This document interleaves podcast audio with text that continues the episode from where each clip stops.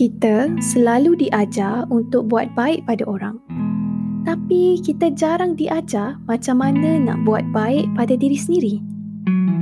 Dan maksud buat baik pada diri sendiri termasuk dengan guna perkataan yang baik, tak kasar, menyantuni diri sendiri seperti mana kita menyantuni orang lain. Cuba kita fikir balik. Bila kali terakhir sesuatu yang buruk jadi, yang kita rancang tak jadi dan kita rasa teruk. Dan perhatikan apa yang kita kata pada diri sendiri. Sebab kadang-kadang kita tak sedar yang kita terlalu kritikal, terlalu kasar sampai kita kata yang buruk-buruk saja pada diri sendiri. Kita ni terlalu sibuk mencari sesuatu yang salah pada diri sendiri sampai terlupa untuk hargai dan rasa bersyukur untuk perkara yang elok. Sebab dalam setiap apa yang terjadi, betul ada benda yang tak seperti yang kita rancangkan, yang kita boleh ambil iktibar, boleh ambil pengajaran untuk tambah baik. Tapi selain daripada itu, sebenarnya kita kena belajar untuk melihat setiap peristiwa dengan kebaikan iaitu dengan melatih diri bukan sahaja mencari apa yang kita kena perbaiki tapi juga untuk latih diri buat baik pada diri sendiri. Dengan cara jaga perkataan apa yang kita kata pada diri kita.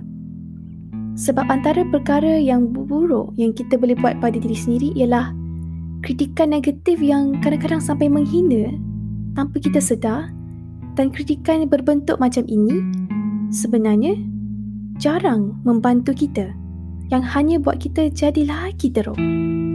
Dan inilah antara punca ramai orang susah nak berubah.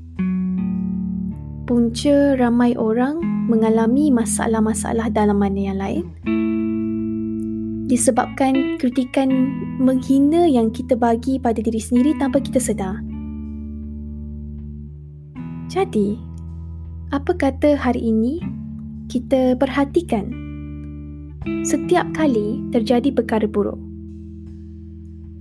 Perhatikan perkataan apa yang kita kata pada diri sendiri dan sebab bila kita mula latih diri untuk menyantuni diri kita juga, seperti mana kita menyantuni orang lain, kita akan perasan yang kita akan jadi lagi mudah untuk jadi seseorang yang berjiwa besar.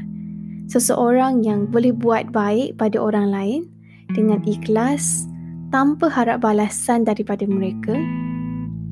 Untuk sentiasa bersikap adil, bertimbang rasa dalam apa sahaja yang berlaku.